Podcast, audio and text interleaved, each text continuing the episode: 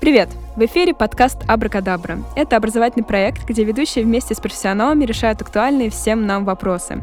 Сегодня мы с Федоровой Катей будем обсуждать детские секции, музыкальные спортивные школы и все, что с этим связано. Давайте начинать слушай, типа, что за звуки? Я говорю, «Э, в телевизоре поют. И он стоит и меня смотрит и говорит, а почему так плохо?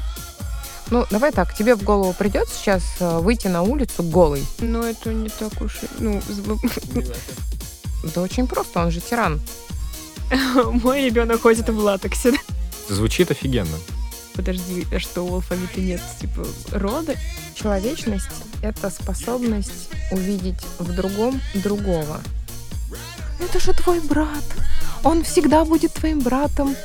Нет, ну это фигня все, конечно. Друзья, вспоминая прошлое, я хочу сказать, что у каждого, наверное, в жизни был опыт с хождением в какую-то детскую школу танцев или борьбы или что-то еще, и при этом это дико не нравилось и насадило огромное количество боли, например, в моем опыте, как и в опыте каждого из сегодняшнего участника подкаста. Поэтому у нас есть три человека. Яна, Привет, привет. Егор Привет. и Дима с небольшими травмами от секций, в которые мы ходили в детстве. И нам очень интересно, как сделать так, чтобы наши дети не страдали от секций и от кружков после школы или как дополнительное образование. Поэтому мы пригласили к нам Екатерину Федорову, которая очень просила называть себя Катей, потому что она в таком прекрасном сегодня свитере, похожем на вафельку. Вот. О, как Настолько мило. все мило. Катя занимается профессионально теми вопросами, которыми сталкиваются ведущие подкаста И почти все родители. и почти все да, это родители. Да, Поэтому всего, почти все сегодня дети. обсуждаем секции. Мы выступаем, наверное, как а, подопытные кролики Да. и дополняем рассказ Кати, что же делать с секциями, как их выбирать, нужно ли их выбирать, нужно ли только ребенку заниматься ими и прочие, прочие, прочие штуки, которые рождаются в голове у каждого родителя. Давай, Катя, погнали. Да. Отличное начало. Ам, Давайте мы с вами начнем С, с рассказов о болях. с самого-самого начала. А, Да, мы можем поговорить Давай о болях. о том, что было, почему это вдруг стало проблемой, зачем этим заниматься. А, Я, видимо, за этим столом тот человек, который не страдал болью от слов Секция. секции, кружки, а, школы и что-то еще. А, У меня история была очень короткая. Моя мама очень сильно хотела, чтобы я играла на фортепиано, и она привела меня в первый класс музыкальной школы, и преподавательница попросила меня повторить ту мелодию, которую она наиграла. Я не поняла, что значит слово повторить, поэтому, когда она проиграла и сказала, а теперь ты, я говорю, «А, что я? Вот. И преподаватель сказал, что, ну, видимо, у вас у ребенка совсем нет слуха, она не внимательна, она не сосредоточена, она никак не хочет ходить к нам в музыкальную школу, поэтому прощайте. Ой, я тут уже могу вступать, потому что ну, у меня был достаточно обширный опыт с тем, что называют секция э, доп. образования. А, я бывала и в художественных, ну, я почти не ходила в художественную школу, я так в нее сунулась, но вообще я ходила в художественную студию. Потом я ходила, занималась вокалом, ну и хожу до сих пор, к слову говоря, вот вокал это был успешный поход. Но потом я пошла в музыкальную школу, чтобы не просто заниматься вокалом, а как-то оформить это уже ну, серьезно. А перед этим меня еще лет с 5 до 13 таскали на спортивное плавание. Вот это был просто ад. Вот, ну и я, я могу, конечно, обо всем рассказать, но меня сегодня особо интересует, разумеется, вопрос большого спорта и вопрос вот этих всех художественных и музыкальных школ. То есть не студий, а именно школ, где это все так с, с легким снобизмом подается, я бы сказала. Вот. Говоря про большой спорт, я думаю, тут сразу можно привлекать Егора, потому что мой опыт, наверное, не настолько серьезен, хотя тоже имеет место быть. Но думаю, что история Егора тут будет поактуальней. А, Ну, вообще, я не так болезненно воспринимал свою эту спортивную историю. Я закончил спортивную хоккейную школу, отзанимался где-то 12 лет. Очень много того, что осталось после всего этого, и воспоминаний, и какого-то опыта, но помимо всего этого еще и куча травм. э, суперский пример. Я сегодня выходил из дома, из подъезда, ехал в студию, и вот э, вышел из подъезда, начинаю набирать скорость, и начинаю тормозить от того, что у меня начинают болеть колени в этот момент. Гуалуроновая кислота. Э, ну, вероятно. Я не знаю, какая. Я знаю очень много различных слов, касающихся здоровья, коленей. Знаю название миллионов мазей, э, что значит какие травмы, что такое остеохондроз и так далее. И все это я вот взял из этого большого спорта. А я, короче, пять лет ходил на танцы бально-спортивные. Это было супер ненавистно. Я плакал по ночам в подушку, но бабушки радовались, когда видели меня на сцене танцующей с девочкой. И такие, о, а я такой, господи, нет. Абсолютно мне это не нравилось. Вот. И у меня такой вопрос был, ну, из чего сформировалось мнение, что и при этом потом я нашел для себя скейтборд, и это было просто великолепно и прекрасно. Меня никто не заставлял, мне было очень хорошо кататься, но мама мне запрещала ездить в Москву к крутым пацанам, делать крутые трюки. Вот, так что это не развилось в какое-то дело жизни, а хотя могло. И то же самое было со сноубордом. И поэтому у меня будет ребенок, наверное, через какое-то время, либо я его украду, вот, либо не мой. И встает такой вопрос. Мне кажется, что теперь, когда мой ребенок захочет какого-то увлечения, у него вдруг появится маленькое, я сразу начну ему все секции искать, короче, туда везде запихивать, отпускать со школы и так далее. Вот. И при этом, как сам я себя вести буду, я не знаю. И мне вообще страшно, например, что если мой ребенок скажет, что я киберспортсменом буду. Почему? Потому что это толстые, невкусно пахнущие люди. Ну, у меня как бы эстетика тела. Я, я такой. Вот, мне нравятся красивые тела, а не... Я видела таких киберспортсменов. Да, осторожней с выражением. Ну, вот, видишь? Ну, то есть у меня есть какие-то загоны, что, типа, я бы не хотел, бы, чтобы он был киберспортсменом, я бы не хотел, чтобы он занимался зацепингом. Вот, вот это вообще, типа, адская боль. Потому что зацепинг похож на скейтборд. То есть это не было неофициально, это было какое-то увлечение такое, типа, underground. Яна, привет. Вот. И мне это нравилось. Как бы не так не случилось, что мой ребенок, в общем, не, не начал цепляться за, за поезда и электрички. Вот. Хочется не, не, не навредить желанием сделать хорошо. Мгм. А, Я сейчас послушала вас троих, и а, есть у меня такая привычка записывать за людьми. Ходит тут, ходит один человек за мной и все записывает. Вы потом посмотрите его записи, он же там все не так пишет. Была такая сцена в «Мастере Маргарите». Так вот, а, я тут а, разделила листочек на две части и записала такие слова в левой стороне. Слова «таскали», справа «ходила сама». С одной стороны, оформить занятие серьезно, с другой — в удовольствие. С этой стороны никто не заставлял и могло развиться в дело жизни. С этой стороны боль, травмы и миллион названий мазей. И я вам хотела предложить такой вопрос на подумать, который возник еще в самом начале подготовки к записи этого подкаста. А зачем водить детей на секции? Я в секциях для детей вижу лишь исключительно возможность развить в нем тот интерес, который у него, естественно, проявился. Я, наверное, сейчас а, больше про договориться о словах. Даже записывая за самими собой фразы, которые вы употребляете при описании своего опыта, уже можно по этим фразам Сказать, что детям нашим не позавидуй. А, нет, нет, не про то. Смотрите, когда мы употребляем фразу «я ходила в бассейн», Мгм. это окрашено положительной коннотацией, да, то есть я ходила туда сама. Это ключевое слово «сама». Меня таскали, да, меня привели в музыкальную школу, это говорит о том, что кто-то за вас решил. Что я наблюдаю среди тех детей, с которыми сейчас общаюсь? Когда они заняты чем-то. Например, ребенок сидит утром и играет в лего. Собирает сама, что-то там строит, подходит тот человек, который взрослый человек, и говорит, тебе нравится лего? Да, нравится. А давай ты пойдешь на занятия по лего. Ну, классно же. Ну, звучит, да, это прям история моей головы. Да, это звучит так. Но у ребенка округляются глаза, и она спрашивает, зачем? Мгм. И дальше получает ответ. Ну, тебя там научат, как классно строить. Стоп, я уже строю. И ребенок задает вопрос. И тут очень важно его услышать. А зачем мне туда ходить? То есть есть такое предположение. Ребенок сидит, сам чем-то занимается, да, у него уже все классно. Он понятия не имеет о том, что есть какие-то секции, есть какие-то учителя, какие-то преподаватели, которые научат делать как. Правильно.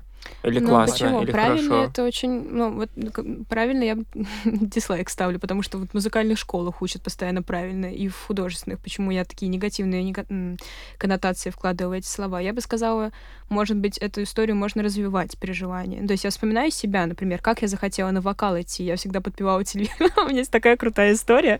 Просто, чтобы вы понимали, я занимаюсь вокалом ну, типа лет с 11. Сейчас как бы вся семья уже об этом знает, я до сих пор пою, и все как бы хорошо. Но до 11 я не занималась. У меня есть потрясающая история, когда я сидела, что-то там пела э, у себя в комнате, смотрела телек и подпевала. в какой-то момент у меня заходит в комнату папа и такой, слушай, типа, что за звуки? Я говорю, «Э, телевизоре поют. И он стоит и меня смотрит и говорит, а почему так плохо? Я такая, «М, не знаю. Саунд-директор плохой. Ну вот, я так к тому, что я просто как-то логически пришла к тому, что я хочу развиваться, я хочу, чтобы мне помогали улучшаться, они учили правильно. И, наверное, ребенку также можно подавать это. Да, вот здесь э, ключевой момент в самом посыле. Можно сказать, я тебя отведу, тебя научат, как делать правильно. И у ребенка сразу возникает, значит, я делаю сейчас неправильно. Я вот на самом деле секцию вижу себе как место, где есть люди, которые имеют то же увлечение, что ты, просто те- тебе их будет больше в жизни.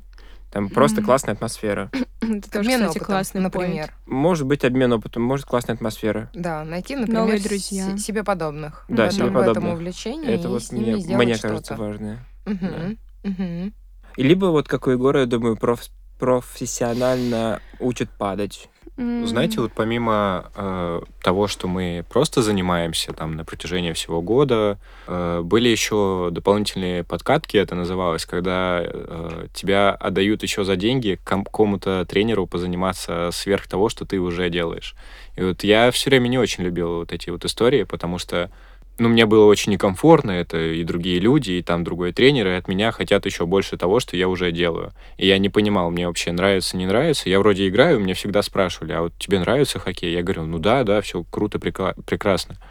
А вот с этими подкатками я вот постоянно считал дни до того, когда вот они кончатся. Вот эти сборы летом, дополнительная история. Это, кстати, интересно. У меня тоже была такая история, только перенесенная на музыку. Я ходила петь там в определенные, ну, с определенным педагогом, с определенными педагогами, потому что их количество периодически менялось. Но когда меня отводили кому-нибудь там показать, спеть, еще что-то, или поучиться у кого-то нового, это всегда очень стрессовый момент. Ты всегда такой, блин, надо типа еще постараться, произвести впечатление, видимо, новый коллектив, вот эта вся история. Когда мы руководствуемся той логикой, что мы отводим ребенка куда-то, и ему там что-то где-то покажут, да, А, или это или история с подкатками, или это история с дополнительными педагогами, еще какая-то история. А, Я бы, наверное, задалась вопросом, а что там ребенок вообще в этом увидит? То есть откуда идет вот это ощущение, что сколько дней там останется, да? Откуда идет ощущение, что мне нужно как-то еще постараться, да, чтобы себя показать. То есть есть такое ощущение внутреннего неблагополучия. А Мне раз кажется, оно у всех есть. Мне кажется, это от подхода, может быть, потому что вот эта вот серьезность, когда ты воспринимаешь себя, как будто ты уже какой-то там, как будто ты уже работаешь профессиональным вокалистом, и тебя сейчас будут так же оценивать. Ты идешь не учиться, а показываешь, что ты уже У умеешь. меня так и было, да. Ну вот, ну. Так И у постоянно. меня. да. А это, по идее, ведь не так должно быть. А я страдать шел. Держите спинку прямо. Двигайтесь в такт музыки. Э, Это не было естественно для тебя. Абсолютно. Просто родители что ты хотели, чтобы придержался в этом. Ну, я Это сам просто такая специфическая еще среда, я бы сказала. Чтобы продержаться, там было тяжело. Я просто в конце завалил все соревы. Девочка, которая со мной была в паре, она разрыдалась, сказала, я больше с ним никогда не буду. А, мы... а ее мама, это был мой классный руководитель. В общем, короче, было интересно дальше. Но я провернул суперсложную стратегию, чтобы оттуда уйти. Круто. У тебя мелькнула фраза «родители хотели, Конечно. чтобы у меня». Вот эта ключевая фраза «родители хотели, чтобы у меня». Как история с моей неудавшейся музыкальной школой. Мама хотела, чтобы я. Я в какой-то момент, став обладательницей а, дочери, захотела, чтобы она пошла в балет. И слава богу, ребенку было на тот момент пару-тройка недель. Речь пока не шла ни о каком балете. И у меня было время на то, чтобы очень долго походить с этим желанием. И я его все время записывала везде. Я хочу, чтобы там, я хочу. И потом я увидела просто вот это написано «Я хочу».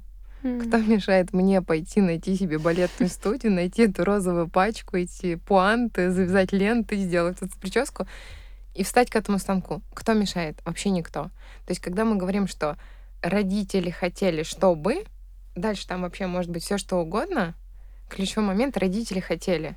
То есть тут ребенка нет вообще. Ну, подожди, Ясно. всегда же так. Родители хотят, чтобы ребенок был счастлив, здоров, красив и успешен. Скажи мне, когда ты отдаешь девочку на балет, она, думаешь, будет очень счастливая и здоровая? Она, конечно, Я внешне не будет знаю, что красотка. творится у людей в голове, когда Но они хотят на балет У отдать меня просто ребенка. вот э, у меня такая мысль сейчас ну зацепилась э, про большой спорт. Мне просто так это интересно, я, наверное, поэтому концентрируюсь на этом. Но вот я я я бы не хотела, наверное, давать своему ребенку большой спорт, ведь это жесть. То есть я предполагаю, что люди, которые добиваются вот становятся чемпионами, ну как бы сказать, ребенок может стать чемпионом и пойти вот в этот большой спорт только по своему желанию, потому что когда вы его туда тащите, это вы просто его калечите. Ну, потому что большой шпо- спорт э, это для меня какая-то невероятная история, как вот этот, ну, балет я причислю это к этой истории, потому что это ведь, ну, это, это очень тяжело.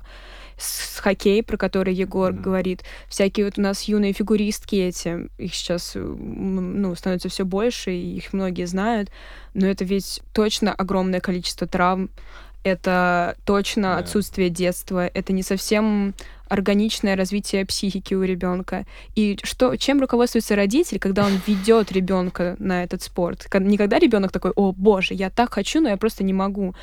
А когда родитель такой, хочу, чтобы она была там великой фигуристкой. Он понимает, на что он ну, обрекает, можно сказать, своего ребенка. Я думаю, что э, родители реализуют собственные, во-первых, какие-то собственные хотелки, но за чужой счет. Но это же просто жестко. Или как этого не делать? Ну, то есть одно дело отвести на пианино играть, другое дело отвести В просто в смысле, на мясорубку. пианино В это ад вообще. Это ты что? Не, ну если известной пианисткой будет, тогда нормально. А вот если ну скалолазом, в то не. ну, я имею в виду, что это все равно менее травматично, хотя с точки зрения психики, тут, конечно, вопрос. Но это в менее, я, в менее раннем во- возрасте происходит, так или иначе. Просто я не понимаю, как же, как же можно... Ну, то есть родитель же в любом случае не хочет калечить своего ребенка. Как мы вешаем вот эту ширму между тем, что Я думаю, он что спортсмен они, и коллег? а, родители, когда отдают детей в профессиональный спорт, они у них перед глазами стоит олимпийский пьедестал, золото, и в ушах звучит гимн. Или гимн. есть у них еще пару детей А, запасных. И при этом они не удерживают в голове мысль о том, что за все нужно будет заплатить. И речь сейчас идет не о сумме за тренировки, за аренду льда, там еще за что-нибудь, да, за пошив бальных платьев. А речь идет о том, что любая победа должна быть оплачена. И олимпийский пьедестал будет оплачен оплачен физическим состоянием тела, которое будет стоять на этом пьедестале, а, будет оплачен а, нервными срывами. Ни для кого, наверное, не секрет, что с каждым профессиональным спортсменом работает психолог. В каком ключе он с ним работает? Он его настраивает на победу, ну, буквально программирует его мозг. Ну, в принципе, в любом поисковике можете забить этот вопрос, и вы увидите там буквально тел, целые текстовки. Ты стоишь один на тумбочке бассейна, рядом с тобой никого нет, ты слышишь только мой голос в ушах и так далее. Ну, это просто ну, А мне нравится. программирование. Блин. Да, но никто не включает вторую запись, что если ты придешь вторым, твоя жизнь не сломается. Вот этой записи нет. А эта ситуация зато рано или поздно точно случится. Она случится со всеми. И то, что у нас в культуре принято называть депрессиями, нервными срывами и так далее, это является платой за то, что кто-то один встанет на пьедестал. То есть срывы будут у сотен, например, а на пьедестал встанет один. И это та плата, которую родители зачем-то навешивают на того человека, которого, в общем-то, задача единственная которого радоваться жизни. Ну, собственно, как и всех нас, да? Вот, поэтому я, я бы, наверное, сегодня поговорила не о том, что а, не о том, зачем родители ведут детей в большой спорт, а о том, что на самом деле у них стоит за этим олимпийским золотом. Ну, будем условно называть, да, под олимпийским золотом мы можем а, подразумевать красный диплом музыкальной школы, не знаю, там, золотую медаль за школу или там школу с отличием, а, красный диплом МГУ, не знаю, мой сын в 21 год э, владелец миллиардного бизнеса, там, что-то еще. Я видел, есть... короче, объявление про э, семи... Короче говоря, типа бизнес-школы для семилетних детей. Я думаю, что происходит? Вы куда? До свидания. Ну что это такое? Да, да, типа... есть. То есть вот э, что, что стоит за этим желанием?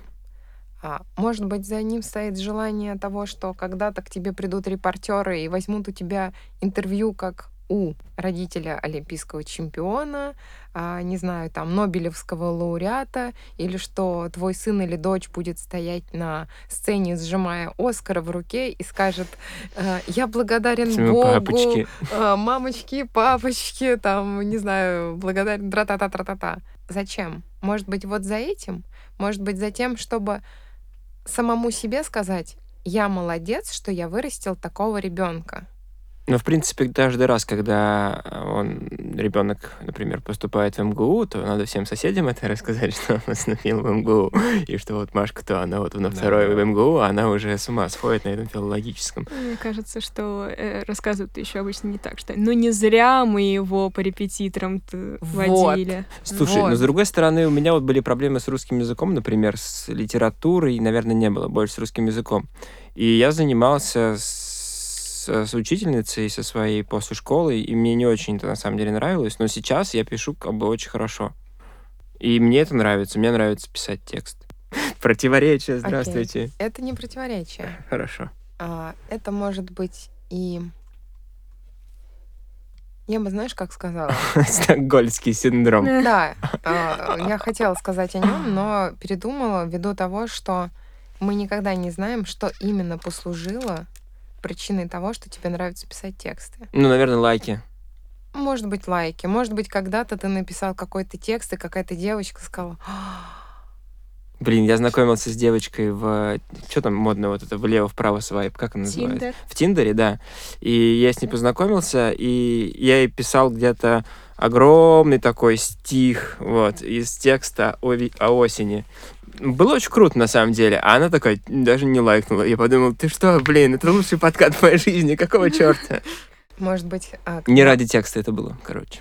Текст не ради текста. Да, текст, текст ради, ради секса. Угу. Угу. Мне бы хотелось бы, вот если вернуться в свое, не знаю, период, где мне нравилось кататься на скейте, мне бы хотелось бы, чтобы мои родители просто давали мне возможность это делать там, где я хочу, с кем я хочу, и давали, ну, минимальное количество расходных материалов, то есть там, ну, кеды, доски и так далее. Вот, потому что мне это дико нравилось, мне не нужно было заставлять. Я каталась по 12 часов в день. Очень много времени. Ну, вообще, я бы назвала это идеальным вариантом. А, когда ты наблюдаешь за своим ребенком, чем он увлекается, и подтаскиваешь ему нужный инструмент. Да. То есть, если ты видишь, что ребенок сидит в углу и рисует мелом или углем на стене, притащи ему качественную доску, ну или то, что называют вот то, на чем они рисуют, да, эти угли, еще что-то, да. А, ну вот э, я на днях захожу в детскую, и сын сидит на ватмане, а, вернее, он лежит на полу, перед ним ватман, и он черными маркерами рисует э, там этих динозавров. Причем маркеры, ну, какие-то, в общем... Звучит впечатляюще. Самые разные. Вот. И, и он, в общем, несколько дней, несколько вечеров подряд сидит с этим ватманом, на нем рисует, значит, эти динозавры там разрастаются в каком-то количестве. И я его в какой-то момент спрашиваю, может быть, тебе нужно что-то для этого? А он говорит, ну да, мне было бы неплохо, там вот маркеры, и начинают называть там толщину, значит, вот это вот, где-то там они кисточкой, где-то там они точечкой, где-то они линеечкой там, да, вот. И потом э, через какое-то время он подходит и говорит, слушай, а я тут по- погуглил, а, есть графические курсы, в общем, дай Мгм. 7500. Мгм. Вот. И- Сам заработай. Вот есть школа бизнеса для семилетних. Да, тебе уже 10 уже пора давно Лёшка- выйти на Лёшка в твои года, да, уже сам себе. Ну, э- это, наверное, тот, э, тот случай, когда, скажем так, явно видно а, то, чем ребенок увлекся вдруг. Никто не говорит о том сейчас, что, ну все, вот я тебе сейчас дала 7500, м, ты идешь вот на там в эту школу графики, потом ты продолжаешь обучение, потом И ты становишься там был. тра-та-та, да, и чтобы ты, значит, потом этим делом зарабатывал. Никто не даст никогда гарантии, что то, чем ребенок сейчас увлекается, потом куда-то пойдет. Здесь, наверное, важно другое. То, чем в данный момент увлекается ребенок, закладывает у него какой-то определенный образ мышления, который впоследствии отразится на его образе жизни. Когда мы рассуждаем, например, зачем детей отдавать, например, в спорт, я сейчас не говорю о большом спорте, профессиональном спорте, ну, в принципе, там, водить их в бассейн, водить их на какую-нибудь борьбу, на гимнастику, на что-то еще, а, наверное, это имеет некий, а, некоторый смысл. Сейчас дети какую-то часть дня сидят за партами. Ну, у нас сейчас идет сентябрь на календаре, да, дети там от 3 до 6 часов, согласно часам, сидят на деревянном стуле за деревянными партами, и а, их тело в этот момент не двигается. То есть они загружены интеллектуально, у них загружена психика. Им, в принципе, нужно дать возможность выплеснуться. Куда они выплеснутся? Где они выплеснутся? Да? А, Им нужно где-то подвигаться, побегать и так далее. Ну, мы можем сейчас сказать, раньше это было такое время, дети Не, ну гуляли подожди. во дворе. Я не тоже хочу вернуться к раньше это было, но конкретно к Гуглу. Ну, то есть, а, меня не было где погуглить. Такой я вот старый. Да, мне также не Вот, было. и, и о чем и речь. То есть э, сейчас, наверное, проще ребенок может сказать, я там нашел сам, вот тут есть курсы, не курсы, а тут, получается, я его типа хотел бы принудительно вводить во все секции. Зачем принудительно Я со- не Я, я знаю, не понимаю, что он ты нашел в самые классные занятия на свете. Я думаю, что это то, о чем мы говорим последние минут сколько-то. И Что интересный он сам и так найдет. Я был э, на тренировке, и там а, мужчина такой крупный тренировал своего ребенка. Кикбоксинг это называется, я фиг знает, как это происходит. Вот, и ребенок спрашивает, пап, зачем ты это делаешь? Ну, зачем? Вот я хочу там туда, зачем ты делаешь? Говорит, ты должен знать базу, базу должны знать все. Вот, и я думаю, боже мой. А ребенок такой пухленький, он совсем не спортивный. И это печально. Почему печально? Ну, в смысле? Ну, типа, ему хочется что-то другое делать, а его заставляют какие-то удары блокировать. А ему это вот вообще не интересно. А ты сейчас себя услышал в этом? папе? Нет. Можешь начале- меня отразить? В самом начале разговора Я ты сказал, я опасаюсь, что мой ребенок станет киберспортсменом, Да. будет пухлым. Да. Мгм. И чё? А ты видишь себя в том папе, который ребенка тренирует на кикбоксинге? Он же Нет. уже пухлый. Нет, не вижу. Нет. Нет. Ну ладно.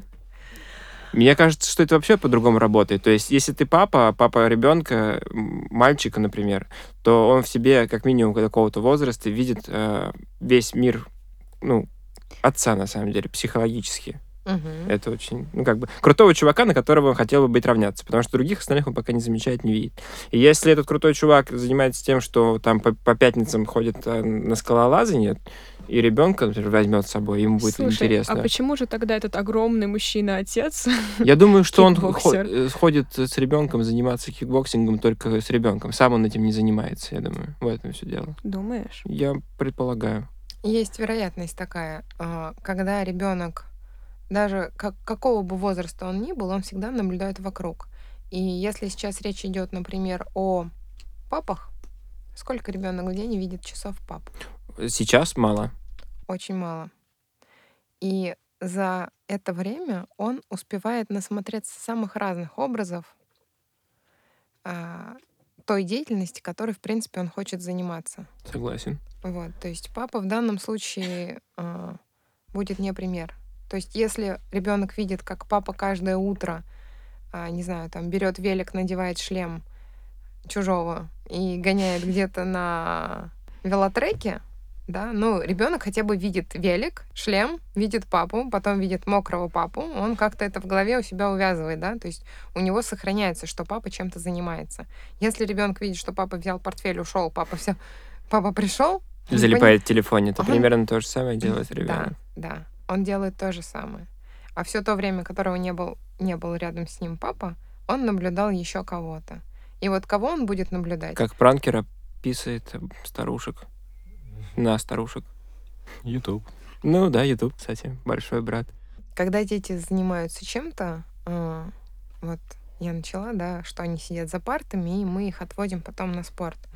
А, Можно говорить о том, что мы им в данном случае предоставляем возможность а, сформировать такой образ жизни, который будет учитывать все, а, ну, то, что, не знаю, как это сейчас называется, недавно видел, колесо баланса ты занимаешься интеллектом, ты занимаешься, там, не знаю, какими-то духовными практиками, ты занимаешься физикой, ты следишь там за состоянием тела, делаешь чекапы и так далее, но это, видимо, какой-то другой подкаст, который Мгм. ранее был. Делайте Да. чекапы, друзья, скидка от Абракадабры.